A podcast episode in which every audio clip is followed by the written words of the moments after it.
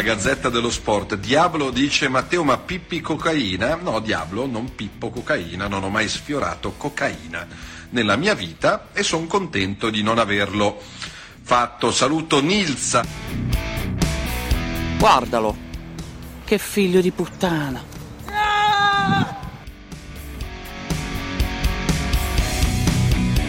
E i bastardi sono qua. I poco in a bottana. Avete visto?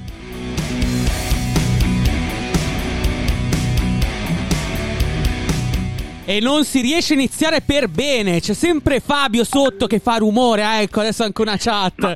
E va benissimo tutto. No, no, Ovviamente ascolta, tutto improvvisato. Qua, qua, tutto improvvisato. No, ma chat, sì, va bene. Ma sì, va bene.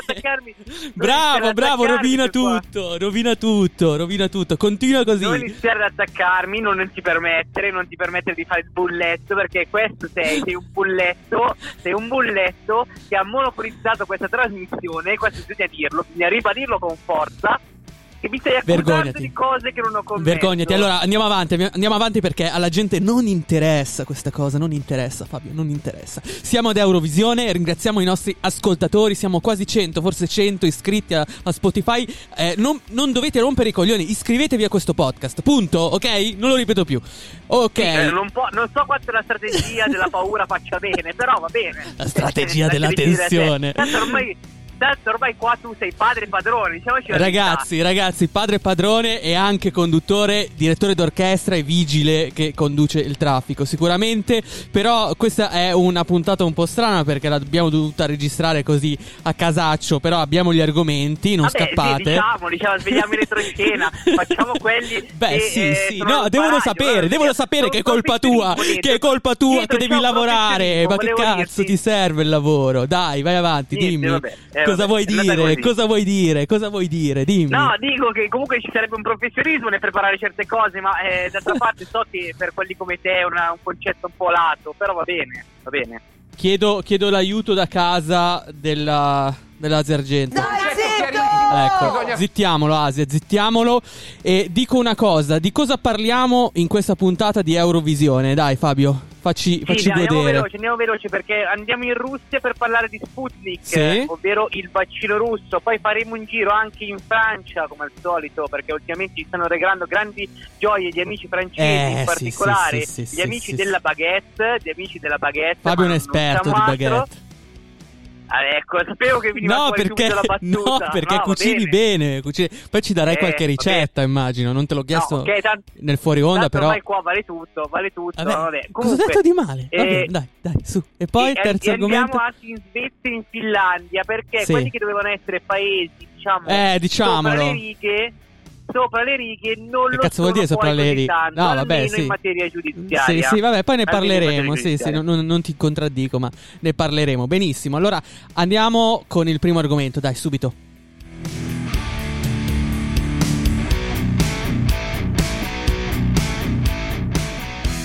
E ritorniamo sulla pandemia, però ritorniamo su un giallo, un giallo, cioè un mistero, su il vaccino più discusso del momento, lo Sputnik 5, Fabio, lo Sputnik 5, il vaccino sì, della Paolo. Russia. Sì, sì, caro Paolo, perché lo Sputnik vero, quello di 50 e passa anni fa, sulla Luna, o meglio, eh, nel cosmo c'era andato, ma questo eh, vaccino che si chiama anch'esso Sputnik sarà vero o sarà falso? Eh, questo ce lo chiediamo. Non mm. è ancora stato approvato dall'EMA, che è l'agenzia medica europea, ok? E quindi eh, bisogna capire se può essere distribuito in Europa o meglio ci sono paesi come l'Ungheria sì, e notizie di lunedì anche la Slovacchia anche la Slovacchia dove il vaccino è già stato comprato e quindi sarà distribuito. Però l'EMA l'agenzia appunto del, farmaco, del farmaco europeo, europeo, ha detto no ragazzi non abbiamo ancora il pollo definitivo il pollo definitivo. Ok guarda dico due cose così interrompo il tuo monologo. No scherzo hai detto cose puntuali. Eh, guardate vi faccio proprio una roadmap eh, per eh, avere la certificazione eh, sul vaccino da parte del, dell'EMA ehm, bisogna ovviamente mandare una richiesta, quindi fare una richiesta. Questa richiesta poi viene eh, elaborata dall'EMA che la sottopone a un consiglio di saggi. Fabio, eh, ovviamente se dico stronzate poi correggimi. Una volta che questo consiglio dei saggi dà l'ok, allora viene registrata la domanda. Cosa succede? Perché c'è attrito tra Europa e Russia, c'è polemica sull'approvazione di questo vaccino che è stato commercializzato già in 37 paesi, non europei sono due, ma nel resto del mondo. Ecco perché la Russia sostiene di aver mandato la richiesta, ma che l'EMA invece non l'abbia poi registrata. È così? Non è così? Fabio, tu che idea ti sei fatto? Stranamente Paolo Paolo, stranamente sei stato puntuale e hai ricostruito perfettamente la vicenda perché eh, allora colpi di eh, screenshot, colpi di mail non arrivate, eccetera, che sembra un po'. Sai quando devi mandare anche un po' la tesi al tuo relatore? Dice, eh, non la trovo, no, controllo nello spam. Ecco, no, sì, enlarge your penis, sì, sì, no, professore, trovo solo questo, magari le è utile. Beh, quante volte l'abbiamo fatto? no, però eh, stando Comunque, seri. Sì, effettivamente sì. è vero, perché mm, eh, a colpi appunto di eh, screenshot e mail che pare non sarebbero state ricevute, insomma, eh, alcuni dicono, cioè, dalla parte della Russia si dice no, noi vi abbiamo mandato tutta la documentazione, dalla parte dell'Europa invece si dice noi qui a Bruxelles non abbiamo ricevuto un'emerita mazza. E quindi adesso staremo a vedere, nel senso che eh, attualmente però il farmaco non è, cioè il vaccino non è stato ancora registrato dall'EMA, però ormai dopo l'annuncio anche eh, del fatto che sarebbe eh, efficace al 91,6%, eh sì. ormai i paesi lo stanno comprando, diciamoci la verità. Sì. Anzi, anche, anche all'inizio settimana, tra weekend e inizio settimana, eh. alcuni esponenti politici italiani hanno detto eh perché non lo Sputnik, per esempio Tajani, uno di questi, ha detto perché non comprarci? Ma lo sai perché? perché? Lo sai perché? Perché la Repubblica di San Marino ha comprato lo Sputnik e tanti italiani stanno andando nella Repubblica di San Marino per farsi inoculare lo Sputnik. Quindi ci siamo chiesti perché non lo prendiamo anche noi? Perché l'Ursula von der Leyen non ci dà questo vaccino? Beh, non ce lo dà perché l'Ursula ha anche criticato Mosca, no? Perché dice: Ma, ma com'è possibile che tu l'hai già commercializzato con 37 paesi il vaccino e non stai vaccinando i russi? Perché è vero, perché la Russia è indietrissimo con le vaccinazioni, Fabio. Conferma, conferma se è Vero, però è anche vero, caro Paolo, che poi Pugna purtroppo non ho OLED e quindi quello che io smisso in altri paesi viene pagato. Certo. E invece quello che, commercio- che mh, mm, appunto distribuisco all'interno del mio paese non produce denaro. dovrebbe essere pagato, ecco. È vero, è vero. E, ehm, come hai detto tu, la, la, questione dell'EMA e della certificazione sullo Sputnik 5 è in corso. Quindi nelle prossime settimane sapremo effettivamente se ci sarà o meno l'approvazione di questo eh, vaccino russo. Nel, mentre noi teniamo i, gli occhi aperti e quando ci sarà un'approvazione lo saprete anche da noi.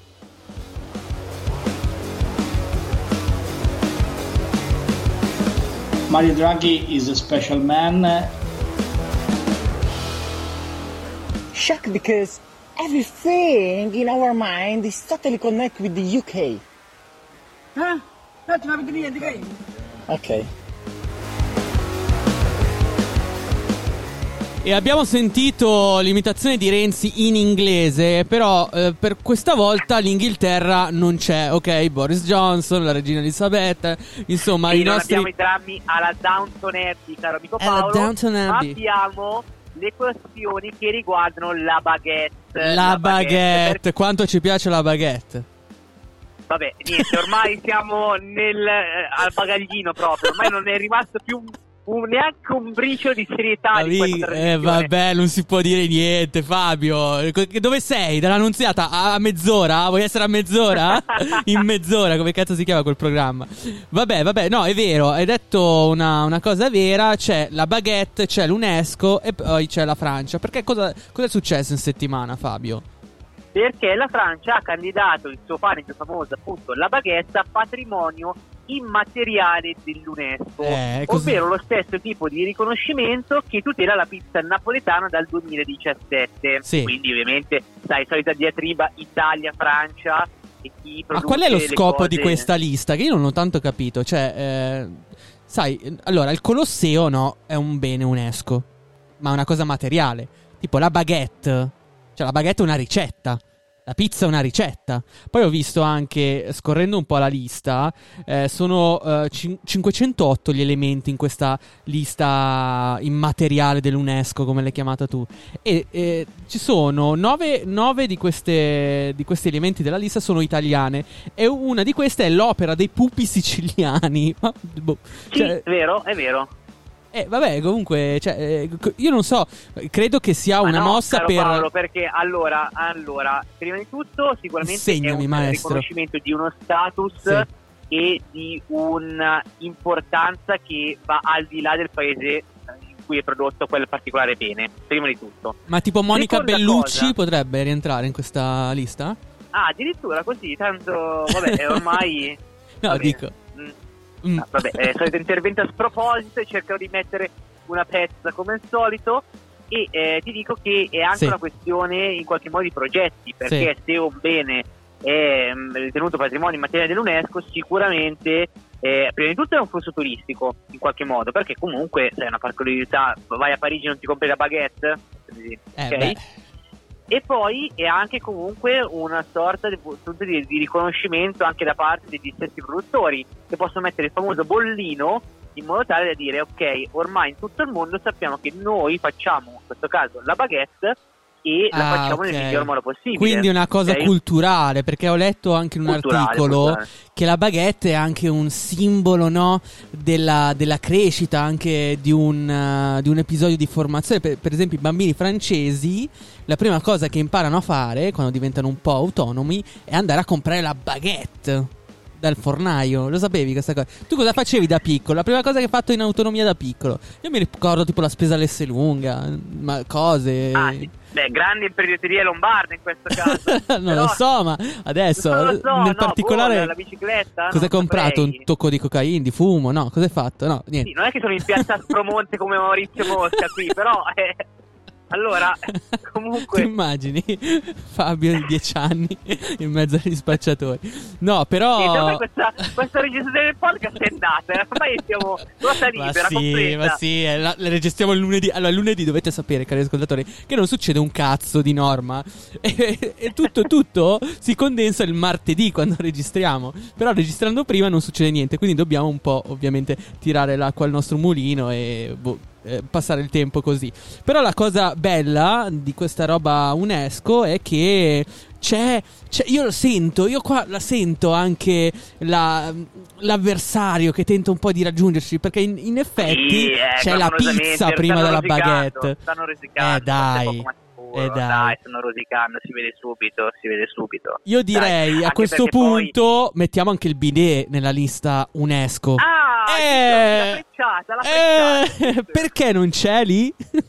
Eh, perché evidentemente i nostri coinquilini d'Oltralpe non piace, adesso eh, cadiamo nelle banalità, negli stereotipi.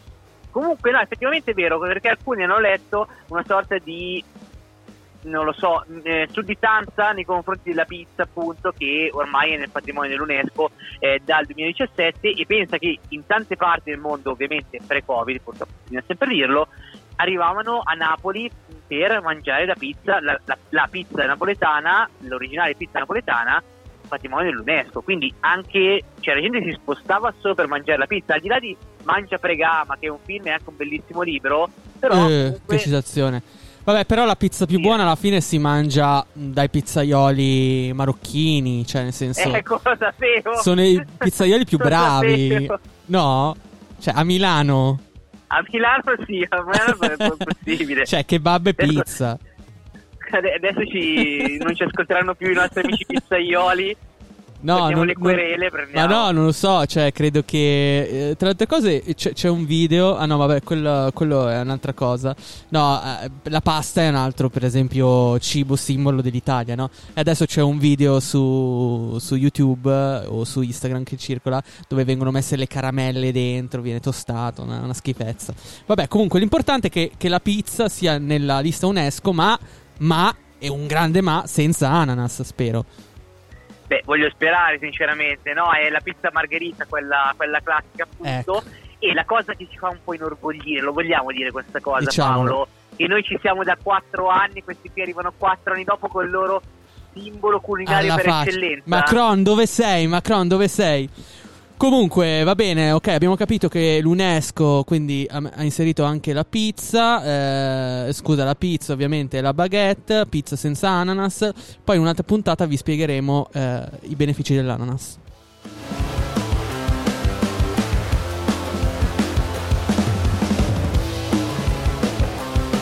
Siamo prontissimi. E dalla baguette passiamo a Ma una mi cosa. Spieghi, mi spieghi perché questo programma bisogna sempre scadere nella volgarità? Cosa ho detto? Qual è il problema? Eh, I benefici dell'Armas. Eh, vabbè, bene, ma okay. più avanti, ma più avanti lo diremo. Adesso non rovinare tutto. Allora, veniamo alle cose serie. Oddio, oddio. È difficile andare avanti con questo qua, eh, ragazzi. È difficile. Allora, eh, parliamo di Svezia, Finlandia e altri paesi europei che sono finiti nel mirino dell'Unione Europea per delle, eh, una questione legale legata a razzismo e xenofobia, Fabio. Cosa, cosa rimprovera l'UE a questi paesi? Rinno, eh, rimprovera eh, più, più, di tanto Paolo un buco per quanto riguarda l'ordinamento giuridico, cioè in questi paesi che sono appunto Svezia, Finlandia, Belgio e Bulgaria, ok, sì. oltre alla Polonia, non si hanno delle pene certe e precise e anche delle aggravanti in materia di razzismo, xenofobia e sì. incitamento all'odio. Okay, ecco, cose poi pesanti. cambia da paese a paese tendenzialmente, però eh, diciamo, il senso comune è che manca appunto questa, eh, questa caratterizzazione. Per esempio, Belgio e Bulgaria non garantiscono che la motivazione razzista e xenofoba sia considerata dai tribunali come una circostanza sì. aggravante, quindi non hanno l'aggravante. Sì. Oppure la stessa Bulgaria non ha recepito correttamente la qualifica come reato di forme specifiche di incitamento all'odio, quindi l'incitamento all'odio non è un vero e proprio reato. Ho capito. Okay? Ma anche mh, in Finlandia e Svezia che noi pensavamo fossero paesi diciamo all'avanguardia. Sì, progressisti, certo, certo. Esatto, non hanno recepito correttamente appunto la nozione stessa di incitamento all'odio ecco. e alla violenza. Ok? Eh, non va bene. E quindi non, non, è proprio, non è un reato di fatto. L'incitamento all'odio in Finlandia e Svezia non è un reato. Sì, il termine tecnico per quanto riguarda la mossa dell'Unione Europea è la messa in mora. Quindi la messa in mora è una sorta di avvertimento, no? Se questi paesi, se questi paesi non si adegueranno alle linee guida in materia appunto di leggi contro la xenofobia o contro il razzismo, ecco, se questi paesi non lo faranno, eh, potranno essere deferiti alla Corte di Giustizia europea.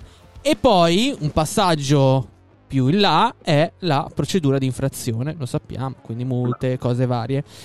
Detto questo, detto questo ehm, la xenofobia e il razzismo, soprattutto io, eh, in Belgio, eh, ci sono, come dicevi tu, tanti casi, sono anche aumentati nell'ultimo periodo.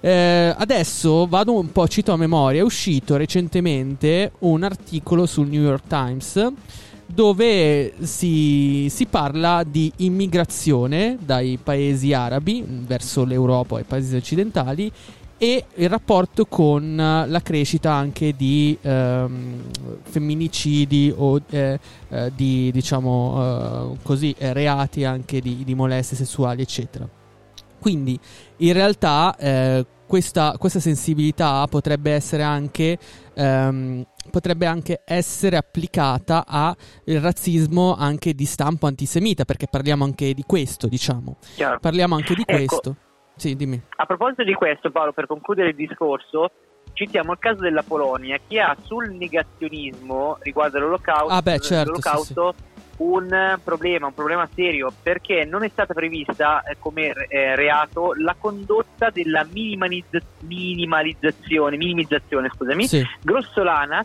di crimini internazionali dell'olocausto. Quindi se tu di fatto dici, eh, in Polonia dici eh, e l'olocausto, cosa vuoi che sia, insomma non è un reato, ok, prima di tutto. E poi soprattutto la Polonia non vuole che si dica che ci siano Sì. stati dei polacchi Sì. che hanno, detto, che hanno diciamo, eh, contribuito all'olocausto. Questa Sì, era la legge, sì, era la legge del revisionismo storico dove, secondo appunto il governo polacco, una legge che è stata approvata ehm, recentemente che vieta appunto di dire che i campi di concentramento fatti dai nazisti in Polonia eh, fossero polacchi, quindi non si può utilizzare l'aggettivo polacco per riferirsi a quei campi di concentramento. Inizialmente questa norma prevedeva il carcere, poi eh, diciamo dopo uno scontro anche all'interno delle, delle stanze europee, ecco questa, diciamo, questa pena è stata abolita, la legge c'è sempre, infatti eh, di recente due eh, esperti di Shoah, due storici, sono andati a processo e sono stati condannati a chiedere scusa per le loro ricerche perché avevano accusato appunto un sindaco di aver contribuito all'uccisione, un sindaco polacco di aver contribuito eh, all'uccisione di alcuni ebrei collaborando con i nazisti. Insomma, Fabio, sì, hai sollevato un grande tema che è entrato anche a far parte della discussione appunto europea eh, sulla xenofobia e sul razzismo. E vi terremo aggiornati, caro Paolo, Certo. terremo aggiornati tutti i nostri ascoltatori e visto che siamo in chiusura facciamo quelli che salutano e ringraziano soprattutto. Prima hai dato spazio all'odio eh, minacciando gli ascoltatori che non volevano iscriversi al podcast, io invece ho un approccio molto più intelligente, Sì. ok, molto più persuasivo, Sì. dicendo, dicendo grazie innanzitutto a tutti quelli che ci scrivono, a tutti Ragazzi, quelli che ringra- vogliono iscrivere al podcast. Ragazzi, ringraziamo Fabio. Bravi, No, bravi, bravi, bravi, bravi, bravi, bravi. Lo so, lo so, lo so. Lo so che ci tenete a Fabio. Eh, sì, sì, ringraziamo tutti quanti. Ragazzi, continuate a iscrivervi ad Instagram, ehm, a scriverci anche perché no. Eh, questa puntata finisce qui. Fabio Simonelli da Gavirate, Paolo Castellano dietro questo microfono. Ciao e a presto, alla prossima puntata.